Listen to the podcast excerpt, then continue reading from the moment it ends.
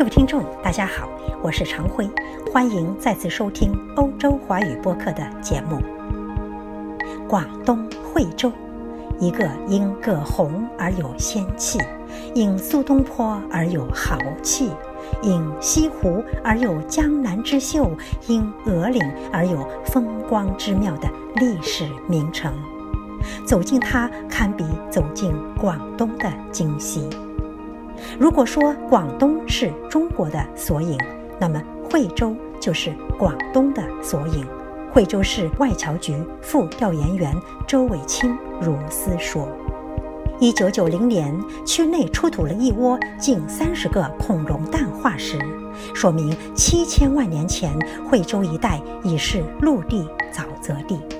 迄今为止。”惠州市考古发现的山岗遗址和古窑址多达三十多处，年代最久远的三洞瓦窑岭春秋遗址，其出土的文物表明，至少在新石器晚期到青铜器时代，也就是距今有五千到四千年前，已有先民在此繁衍生息。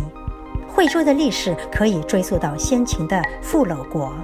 公元前两百一十四年，秦始皇统一了岭南，置南海郡，以富楼之地设富罗县和龙川县，如今的惠州市，也就是富罗县的一部分。东晋咸和元年，也就是三百二十六年，西南海军东部置东关军。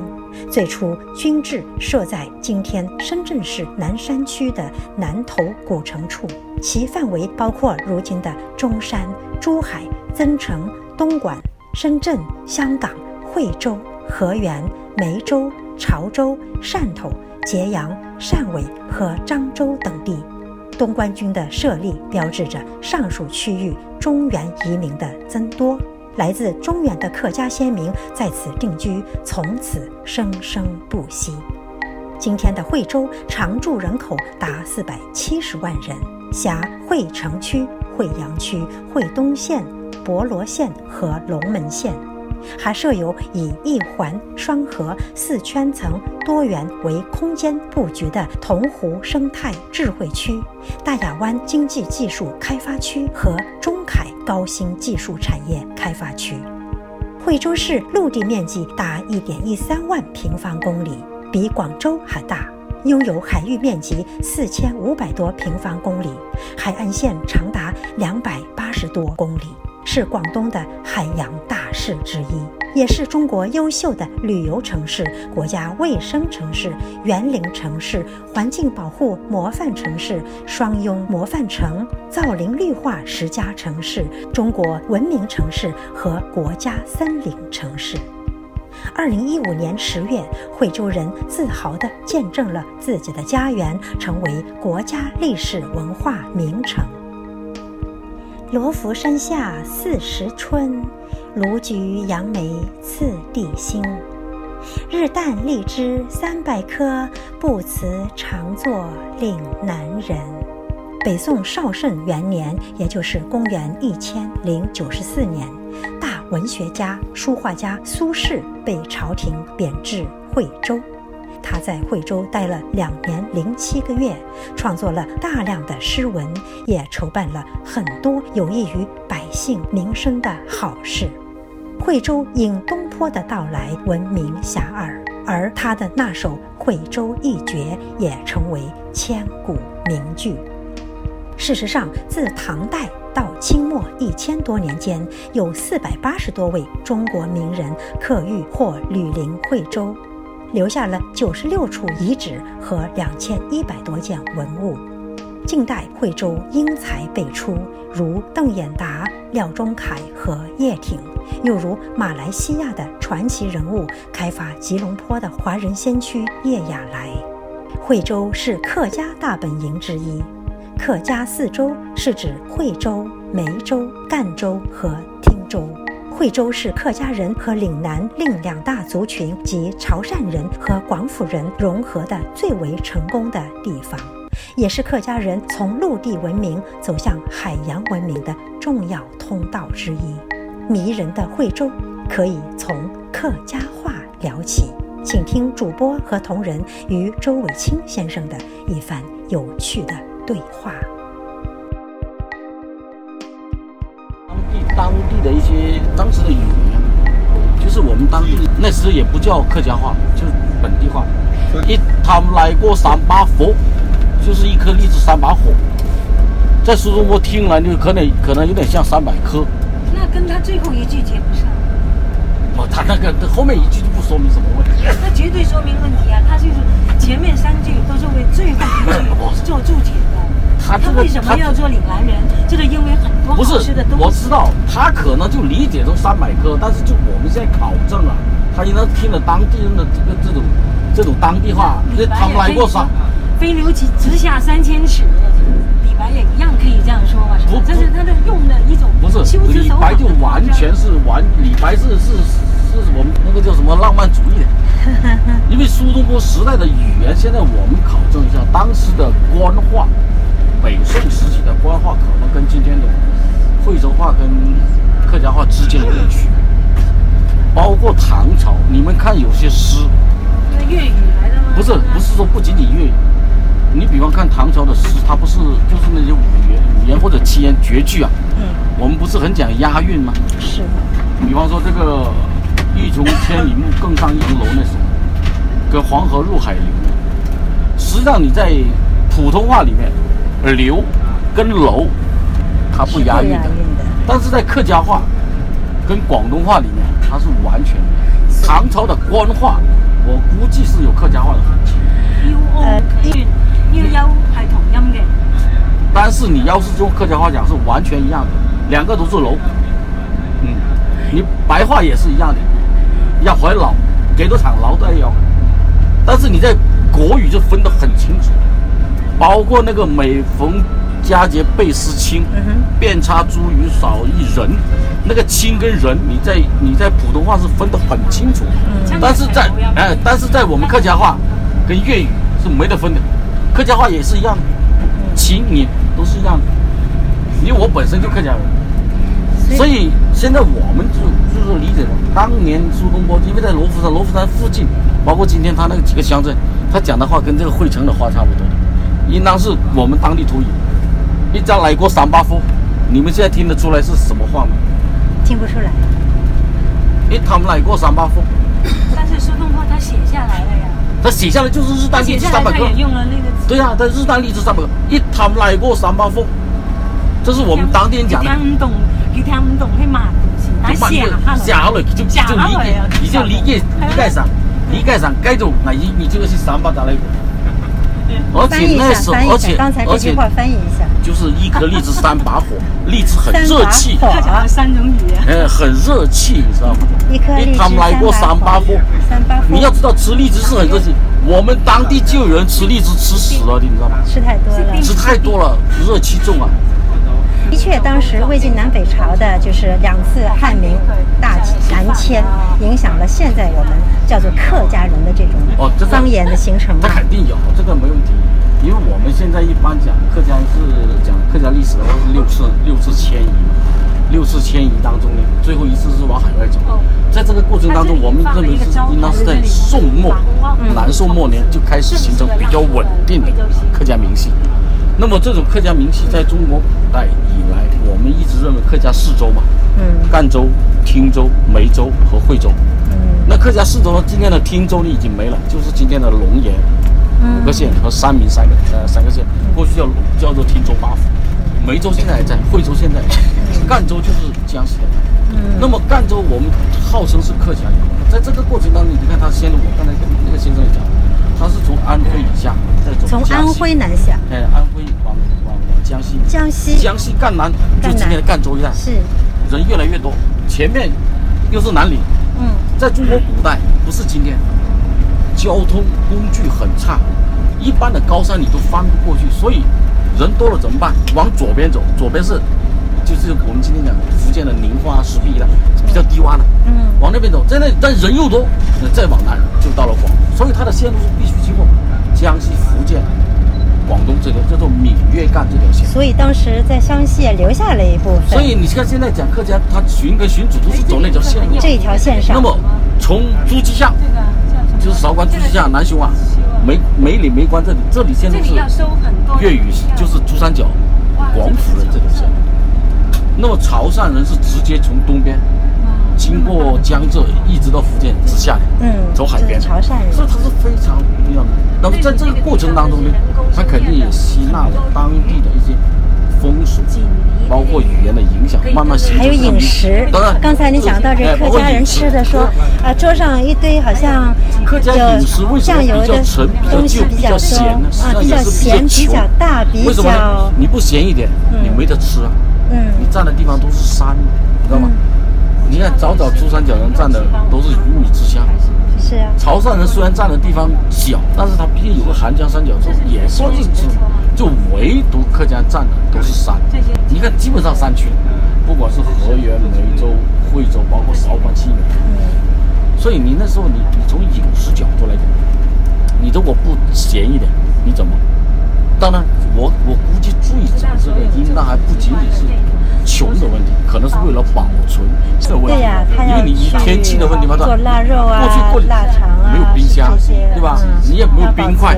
你说北方就算没冰箱，他还从山里面挖点冰块，对吧？对，没有，那你你不不搞咸一点，你可能保鲜不了。我估计也有这个因素，嗯因为我们大体了解这个。刚才您说这客家菜咸之外，还有就是大大块，它为什么会有为什么会有大块和粗这的这种？里边呢，我往往理解成应当是客家这种这种叫做我们叫什么为人这种所谓豪爽大气的这种？为什么呢？招待人再穷，不能亏了客人，过门都是客，所以他就你看，虽然少都好，尽量搞得大一些，都是很粗的，不管是切猪肉还是鸡啊，还是什么豆腐等等，这个应当是他的这种这种风俗习惯或者是待人的礼节所造成的，应当是这种。是哈那。么实在不能吃就不吃，能吃的就一顿过，搞搞大一点吧，所以都特别大块。我去河南，我的感受很深，嗯，全都是这个样子，是。一一个猪蹄就砍了几块，一块都有半斤重，怎么从那？您发现客家人可能从河南走出来的，应当是，因为从现在迁移线路呢也已经非常明确，它实际上最早的发源，或者说比较大规模的来，应当是五国乱中华，啊，五国乱中华的时候，呃，公元公元三百零九年嘛。公元三百零九年三百零九年不是五个五个，五个少数民族进攻洛阳嘛，然后从那时候开始才大规模南迁。之前的呢，很多是政府行为，政府行为，比方说秦始皇派了一百万军队攻打南方，啊，五十万从东边打，十万从西边打，就是广东两头。那时候是政府行为，政府行为统一中国哎的时候，或者派那些兵丁啊到处去砍树，呃收罗那些石头，当时不是建那个阿房宫嘛，等等，这是政府行为。这当时不管怎么讲都是政府行为。哎，家里你们给我呃征集多少那些材料，这些。但是公元三百零九年开始，五胡乱中华之后，那不是政府行为，那是逃难。逃难你不走你会没命。是的，是的，那是不仅仅是一般的政府，就是纯粹是为了逃命。嗯，所以我们看整个中国地图，我经常跟他们讲，我说我们今天包括我们在内，包括我们汉民族很多，今天能留下命，非常感谢的一条黄河一条长江，对吧？是啊，你能逃过长江，基本上就没事。为什么北方游牧民族是没办法过河的？他在草原怎么厉害，他到了我们南方肯定是不行的。所以你只要只要能逃过这两条河，基本上就没命。那假如都都是全国都是草原地带，我看可能就给这些民族灭掉。但不管怎么讲，从三国两晋末期，包括后来的两宋这些，很多都是因为战乱，当然也包括自然灾害，实际上是逃命。逃命，嗯，很多不是政府行为了，不是说政府叫你走你不走不行了。每一次迁移都是损失都是什么损失很大。啊？是不是十家人剩一家人这样，不是嗯这一条路上，你看看我们，我原来过去学历史，每个朝代的我们人口统计都知道。比方唐朝最全盛的时候，户籍六千多万，当然有些是没统计的，应当到唐朝末年剩下不到一千，那你就死了百分之八十。说像这些都是很大刚才您说看广东的话，就是可以看惠州。哦，我这个是主要是指经济发展。经济发展，它有你因为你在广东虽然号称全国第一，因为我们叫经济大省，嗯。但实际上广东的不平衡非常明显。不平衡，你像粤北、粤东、西北，包括其他地方很穷，对吧？你看这个，你看我们的产值就这样，深圳、广州两个是过两万亿，嗯，佛山九千多亿，啊，东莞七千多亿，一到惠州第五名，多少？这三千多亿。三千多亿。那往下还有几百亿的，还不到一千亿的。那么你各地来看，广东，然后广东你看惠州也是惠州，那我们海边大亚湾，包括仲恺、城区这些，但是你看龙门两百多亿，两龙门哈，一个县哦产值才两百多亿，两百多。你看我们佛山的一个镇都一千多亿，嗯，是吧？所以我经常讲，看中国看广东，看广东看惠州，就非常的。也是我们习近平主席讲的不平衡、不冲突。但是惠州还是个好地方，是吧？刚才我们看到这种，不是说它不这平个衡，西湖惠州最好的地方就是山水。山水之美。山水，我们可以这样讲，在除了北方啊，就南方来讲，我们没有冰雪世界。那么除了这两样，冰雪草原之外，在中国南方所有的风景，我们惠州是齐的，山、河、湖、海、泉、林，这六样都齐的。山叫什么山？有罗浮山，有南昆山，这两大山在广东你可以去查一下。这个是西湖，西湖啊，这个湖红花湖这个山河河河东江河西河呃东江河西之江，海有海边，还有温泉，呃南海，嗯，还有温泉，还有温泉。还有林，就森林了、嗯我们是中国的森林城市，等等，就是等于说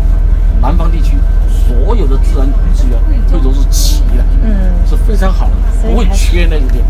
加上惠州惠州城区，你现在全国看一下，能够有两条河，一个湖在城中间的，几乎是找不到。在历史上，这个地方也大家都说它人杰地灵，那肯定也出了不少其实杰出人其实我物吧们？都是我们自己讲的，严格意义上讲说不上。哦其实历史上惠州是很荒凉。很荒凉的。现在我们讲的人文惠州呢，恰恰都是外地人来到惠州留下来的。